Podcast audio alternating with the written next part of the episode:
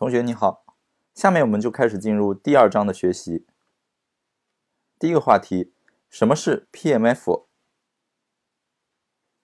这里有几张图，是我在知乎上看到的一个很有意思的帖子里面的几张截图。这个帖子的名字呢叫“历史上有哪些看起来很牛逼，其实没什么卵用的发明”。于是我就看到了一些很神奇的发明，比如说，你看左上角这个叫反坦克狗，这个呢是二战的时候前苏联的一个发明。平时在训练阶段，这个苏联士兵就把这个反坦克狗背上，背上炸药包，然后呢训练它假装冲向前面的目标，然后呢假装做完这个引爆动作，这就算训练完成了。但是你要知道，这个发明一旦上了真实战场之后呢，情况就完全不是这样了。你要知道，真实的战场上基本上都是硝烟弥漫、榴弹横飞的。那这个反坦克狗呢，一旦上了真实战场，当它冲到一半准备去做引爆动作的时候呢，突然身边有颗炮弹爆炸，这个时候这个反坦克狗它就会受到惊吓。一旦受到惊吓怎么办呢？它就会掉头冲向离它最亲近的人。于是你看，这个反坦克狗不但没有炸到敌人，反而把自己人炸了个底朝天。左下角这个呢叫四管手枪，它是中世纪的一个发明。如果你看过《加勒比海盗》的话呢，里面就有类似的这个发明出现。这个四管手枪是干什么的呢？你看起来它好像很牛逼，有四个枪管，可以同时激发出四发子弹。但是你仔细看啊，它是根本打不中正前方的目标的。所以如果两个人拿这种枪去决斗的话，我觉得你们可以玩一天。右上角这个呢，用放大镜点烟，包括在头上顶一个纸巾筒，这其实也是没什么卵用的发明。然后再看右下角这个，是我很喜欢的周星驰的这个电影《国产零零七》里。罗家英扮演的这个有点疯狂的教授叫达文西，他经常有一些古怪的发明。看他手上拿的这个呢，叫做太阳能手电筒。这个太阳能手电筒是干什么的呢？就是在太阳有光的地方它就会亮，而如果在没有光的地方呢，它绝对不会亮。那你看上面这些发明，有些呢是存在于这个影视剧作品当中，有些呢是存在真实历史当中的。即便如此呢，我相信这个发明，它的这个发明家当初呢，其实并不是为了这个搞笑的目的而发明了这款东西，但是呢，它的结果却让我们觉得非常的啼笑皆非。历史上呢，有这些看起来很牛逼，其实没什么卵用的发明。那么在互联网世界里呢，我们一定也能找到类似的东西。比如说，我们来看这样一张图啊，首先我们看左边，左边这个产品叫 Pass，不知道还有没有人记得它 Pass 这个产品呢？是几年前，Facebook 一个前高管出来自己创业做的一个简单并且私密的社交网络。那跟一般社交网络不同的是什么呢？它有一些设置啊让我们看起来是非常的反社交的。比如说，其中一个卖点就是你最多只能加一百五十个好友。这个呢是根据牛津大学进化心理学教授罗宾·邓巴提出的一个邓巴理论。这个理论说的是人们能够应付的这个社会关系啊，最大的极限就是一百五十个人。所以 Pass 呢，当时就要求用户最多只能加一百五十个好友。所以呢，你应该去加那些跟你最亲密的、你最可以信任的朋友和家人。除此之外呢，Pass 跟 Facebook 还有其他一些背道而驰的设置，比如说它没有关注，也没有朋友系统。这个产品一经问世呢，马上得到了全世界的这个用户的关注，用户蜂拥而来，大家纷纷被它这个精美的界面，还有这个非常圆润的团成一团按钮的这个操作所折服。还有很多产品呢竞相来抄袭这个 Pass 的界面。尽管 Pass 这个产品一时风头很劲，但是现在还有多少人记得这个产品呢？我相信现在应该没有多少人在用它了吧。Pass 这个产品呢，它虽然逼格很高，虽然设计很精美，但是呢，它整个产品的架构、整个产品的理念呢，就跟我们做一般的社交产品背道而驰。你想想，有哪一款做的成功、做大的这个社交产品是靠限制用户的这个好友关系成功的呢？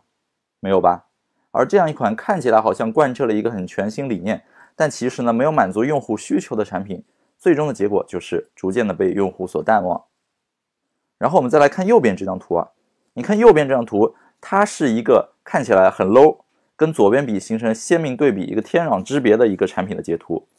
你看它这个丑陋的配色，然后呢这个图标的风格很不统一，包括你看这上面这些什么大胸、大屁股、大腿这些美女图所展示出来的这个产品。它整体的这个氛围啊，并不是那么高雅。但是你看，虽然这个产品做的这么丑，但其实我告诉你，类似的产品呢，在二零一二年前后，也就是中国移动互联网爆发那段时间，在中国，在很多小乡村，在很多小县城，在很多这个三四五线城市，有大量的类似这样的应用。那么他们占地为王的，在一个城市或者在一个区域里呢，成为当地非常热门的一款产品。我记得在一三年的时候呢，我在上海就跟这样一个团队当时进行过交流，他们当时就做了这样一款类似的产品，美其名曰社交产品，其实呢说白了就是约炮类的产品。当时我去探访的那个团队呢非常小，总共只有六个人，而这六个人做了这款产品之后呢，在当地迅速的圈到了很多用户。最高的时候呢，这个月活跃用户达到了三百多万，给他们贡献的这个营收呢，高达八百万元。所以你看，一个六个人的小团队，每个月就有稳定的八百万元的进账，这个是多么的滋润。也正是因为闷声发大财，所以呢，你在市场上听不到他们去打广告，他们去发出声音，他们去做 PR，他们在那段时间呢，默默的就把这个钱赚了。那在当时呢，各个地方散落着大量这样的小的团队。你看这款产品，它虽然做的呢不如左边的设计精美，但是呢，在这个产品的需求上，它就把握的非常好，以至于它每个月贡献的营收，包括它的这个最终的生命周期呢，都比左边这款昙花一现的明星 Pass 更好更长。这也是为什么很多赚不到钱的这个小团队，他们找我聊、找我哭诉的时候呢，我给他们介绍右边这个产品，他们纷纷表现出一种很鄙视，但是呢又看得出来非常羡慕的这个神情啊。正所谓呢，城外的人想进去。城里的人呢，真会玩。那我在做产品的这个职业生涯中啊，我看到过很多大大小小的产品经理，他们都有一个梦想，就是想做出一款高逼格的、能够体现自己独特气质的、能够作为自己代表作的这样一款 App。但是呢，现实给他们的打击就是，你想做一款大众产品的话呢，你做出来的东西势必这个整体的格局、整体的这个设计呢，要更符合大众的审美。而不能有你过多的这个个人风格。我之前读过一个句子，我觉得很优美：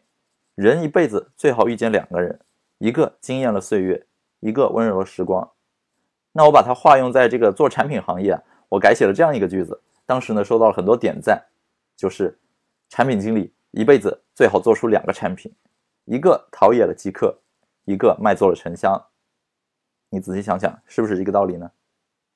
如果你还想不通这个道理，那这里。我拿两个用户人群来给你做一个比较。首先，我们看左边，左边这个人物呢是《生活大爆炸》里这个 Sheldon，我相信很多人都非常熟悉。几年前我刚刚开始入行从事互联网行业的时候呢，我从一个刚刚走出象牙塔的学生，变成一个互联网公司的小白领。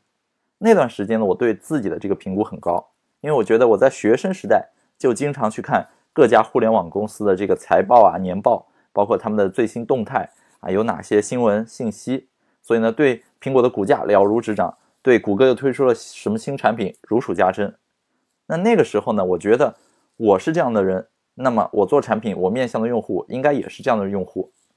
所以我也会在产品里面呢有意无意的体现出自己这个审美、这个逼格。比如说，很多时候做一个功能啊，不用做的太复杂啊，一个按钮能用图标展现的内容呢，就尽量不加汉字。然后整体做的那种很苹果的界面，很高端、很大气、很上档次。然后我也希望说，用户用这个产品呢，就能一键实现某某某功能，根本不需要他太多的背景知识，根本不需要他太多的这个操控感。但是实践证明呢，这样的产品它的这个市场相对来说比较小。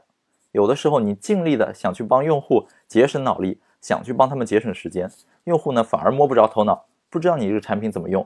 有可能他们已经习惯了市面上其他那些产品相对比较复杂的操作，他们对那些是有认知的。而你一个突然简化版的产品呢，虽然降低了他们上手的门槛，但是呢，提高了他们这个学习的门槛，反而让用户不知所措。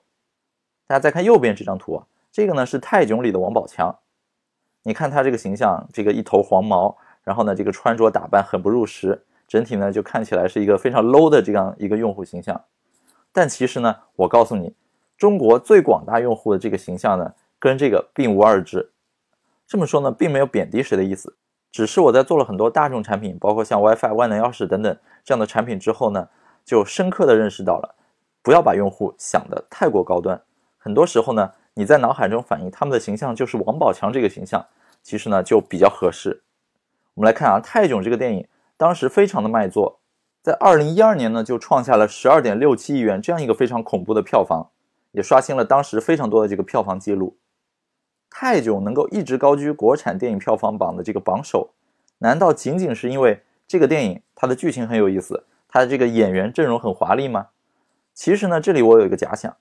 我觉得很多人去看泰囧呢，并不是说抱着一种就是居高临下去嘲笑的目的，哎，觉得这个角色很 low，觉得以王宝强为代表的这些人群呢，本身就是非常多的笑料。我相信呢，这个电影之所以能贡献这么高的票房，是因为除了在一线城市之外呢，我们在广大的这个三四五线城市也有很多用户，他们去观看的时候呢，就觉得非常有代入感。哎，他们并不觉得这个王宝强很 low。相反，有些时候呢，他们会觉得，哎，这个角色呢，好像就是我身边的某个朋友，甚至呢，就是我自己。不信的话呢，你去淘宝上看，当时电影里王宝强这套穿着，包括他背的这个包呢，在淘宝上都卖成了爆款。然后你再看王宝强这一头黄发，是不是很难接受呢？其实，在今天看来，我们也早就见怪不怪了嘛。因为所谓的什么非主流啊、杀马特，我们都早已经见过了。如果你去看快手的话呢，上面有大量的这个 UP 主，他们上传的这些视频。当中的这些造型、这些对话、这些形象呢，跟王宝强在电影里塑造的非常的相似，反而能吸引非常多的这个点赞、关注。所以说，你觉得这样的人物形象有没有市场呢？一定是有的。那这个市场是怎么来的呢？一定是大众老百姓真的去喜爱、去认同他，而不是说从内心里去排斥、去抵触他，才能创下这么高的票房。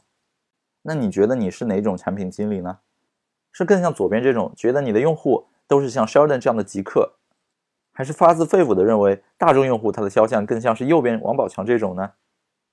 这里呢，我们来做一个小测试，看看你到底对用户有没有这个同理心，你自己是否能真的代表用户。我出一个题目啊，这个题目就是，请大家回想一下自己每个月发出的这个微信红包大概是多少钱。我给你十秒钟时间想一想。你可以回忆一下上个月或者常规的某一个月，而不是在特定的这个节假日期间，比如说春节期间可能发的会比较多。你可以想想日常正常情况下。好，再给你三秒钟，三、二、一。相信大家都对这个数字呢有一个内心的评估。那下面呢，我给大家一个参照数据。这组数据呢是腾讯官方发布的这个微信年度生活报告当中的一张截图。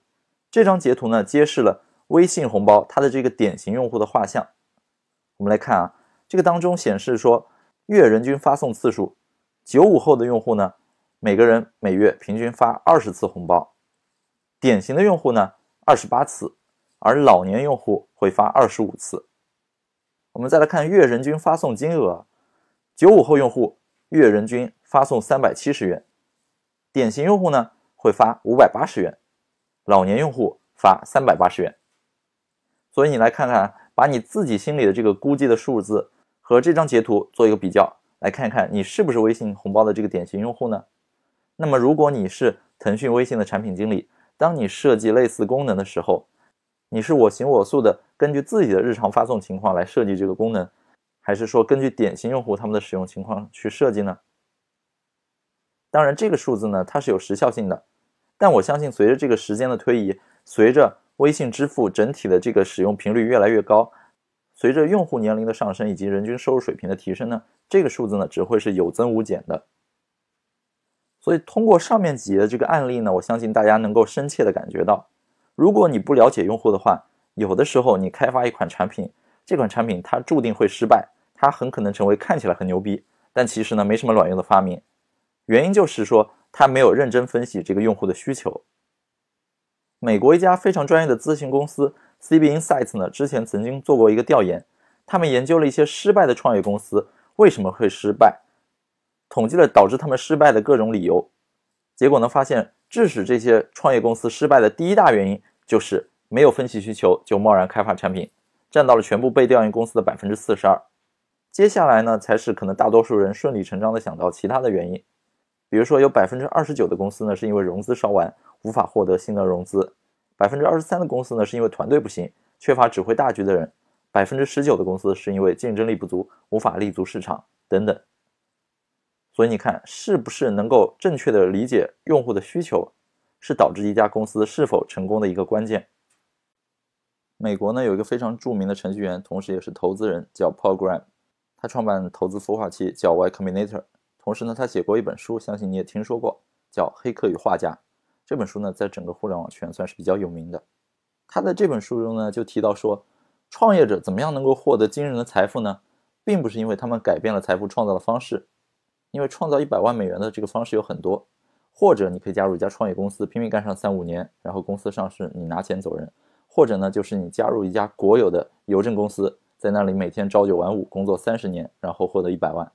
那么创业公司呢，并非改变了财富创造的方式，创业公司只是压缩了这个工作强度，把你可能三五十年的这个工作时长呢，压缩到了短短的三四年之内。同时呢，这个 program 还说了一句非常有意思而且很经典的话，就是其实赚钱的方式很简单，怎么做呢？You just make things people want，就是你只要做人们想要的产品就可以了。这看起来呢足够简单，但对于一个创业公司来说呢，它真的就是一个至理名言。它一针见血的就点出来说，一家创业公司要想能够活下去，要想能够因为自己的项目而赚钱，最重要的呢就是去探知用户的需求，做人们真正想要的东西，而不是去臆造、去造一个伪需求的产品出来。怎么才能够 make things people want 呢？这里很重要的一个概念要提出来给大家，就是所谓的 PMF。PMF 是一个什么样的概念呢？它其实是这样一组单词的缩写，就是 Product Market Fit，也就是产品与市场相匹配。发明这个概念的呢是硅谷的创投大神马克·安德森。那么他最早在他的博客里创造了 PMF 的概念，将它定义为在一个好的市场里能够用一个产品去满足这个市场。那要怎么理解这句话呢？要理解它的话呢，你就要从创业公司的三个要素说起，也就是团队、产品、市场。这三个要素到底哪个跟成功的关系最大呢？如果你问 VC 的话呢，大多数人会说是团队；如果换成是去问工程师的话呢，他们会认为是产品。而安德森表示说，创业成功与市场的关系最大，因为在一个良好的市场中有多不胜数的潜在客户，这个市场呢会把产品从创业公司中拯救出来。也就是我们经常所说的“酒香不怕巷子深”，市场急需要这样的产品。如果市场急需这样的产品，那么这样的产品呢势必会脱颖而出。这个时候呢，你的产品不需要特别优秀，仅仅需要哪怕最基础的功能。同时呢，市场也不会在乎这个团队是否是一个精英团队，只要能够生产可以使用的产品，那就够了。说夸张点呢，就是客户会主动上门，你只需要思考如何回复他们的邮件和电话就可以了。相反，在一个糟糕的市场上呢？不管你的产品多优秀，团队里有多少明星，人们都不会买账，因为大家根本没有需求。你的创业之路呢，也注定会失败。当然，这并不是说团队和产品不重要，只是在同样的基础下，找准市场的需求是最关键的。在一个好的市场中呢，用一个很基础的产品满足用户需求就够了。这个市场需求与产品的这个价值功能的匹配点，就是我们所说的这个 PMF。下面我用这个金字塔模型来具体讲一下 PMF 啊。在这个模型中呢，各个要素按照它的这个层级来分布，越往下的元素越基础，你必须完成了最下面的层级，才可以开始上面一层的工作。也就是说，你需要首先去探索你的市场，找到未被满足的这个用户需求，也就是说，发掘你的这个 target customer，找到你的目标用户，发掘他们的这个 underserved needs，就是未被满足的需求。在这种情况下，开始寻找 PMF，你需要提出你产品的这个价值主张。然后呢，去开发这款产品，同时优化它的这个用户体验。在你不断改进产品的过程中呢，产品与市场的这个 gap 这个鸿沟呢，才会被逐渐填补。这个时候，你才能找到你的 PMF。这里呢，我们有三种不同类型的 PMF 来给大家讲一讲。第一种 PMF 是用更好的产品体验来满足一个已有的市场。在这种情况下呢，这个市场已经被明确的定义并且存在，但是目前满足这个市场的产品，它的体验仍不够好。并且用户在寻找额外功能或者更加便利的使用方式来解决他们存在且已知的问题。符合这个第一种 PMF 的例子呢，就是美国的这个 Slack。在用户体验较高一筹的 Slack 问世之前呢，老早就已经有很多产品企图霸占企业内部的这个沟通协作市场，比如说 Skype 呀、HipChat、Yammer 啊、IRC 等等。虽然这些产品它的体验不差，但是呢，还没有好到说能够让人眼前一亮，或者没有带来能够成为一种生活方式这样的一种改变。我们说第二种 PMF 呢，是用一个产品来满足一个已有但部分需求未被满足的市场。初创公司呢，在这个市场中能够抓住一个细分市场，直接推出产品满足这个细分市场的用户的需求。那么这样的初创公司，我们说它就能够达到这样一种 PMF。像 Uber 呢，就是符合第二种 PMF 的典型代表。最初 Uber 的业务只是利用很多公司所雇佣的这个司机劳动力与用户市场进行匹配。那这些雇来的司机呢，平时只需要把高管拉到机场，或者在不同的城市里面穿梭，在晚上和周末的时候，他们的这个空余时间就会比较多。于是呢，Uber 就把这些司机与另外一个已有需求但未被充分满足的市场匹配起来了，也就是那些搭完出租车之后呢，想用信用卡付款的人。之后呢，Uber 又把这类用户市场与有车又想赚外快的这个普通人市场匹配了起来，用聪明的解决方法呢，把整个付费出行的整个市场盘子啊越做越大。接下来第三种 PMF 呢，是用一个产品来创造出一个新的市场。做这类产品啊，无疑会遭到重重的障碍，因为在产品诞生之前呢，用户不知道自己需要这种产品，因此呢，需求是不存在的，市场呢也是压根不存在的。以微博或者 Twitter 为例啊。微博流行呢，让多数人不曾想到可以跟名人、可以跟品牌进行这样的互动，仅仅通过艾特一下呢，就可以轻松实现。所以你看啊，综合上面三种，很多初创企业呢会采取以上三种 PMF 的形式。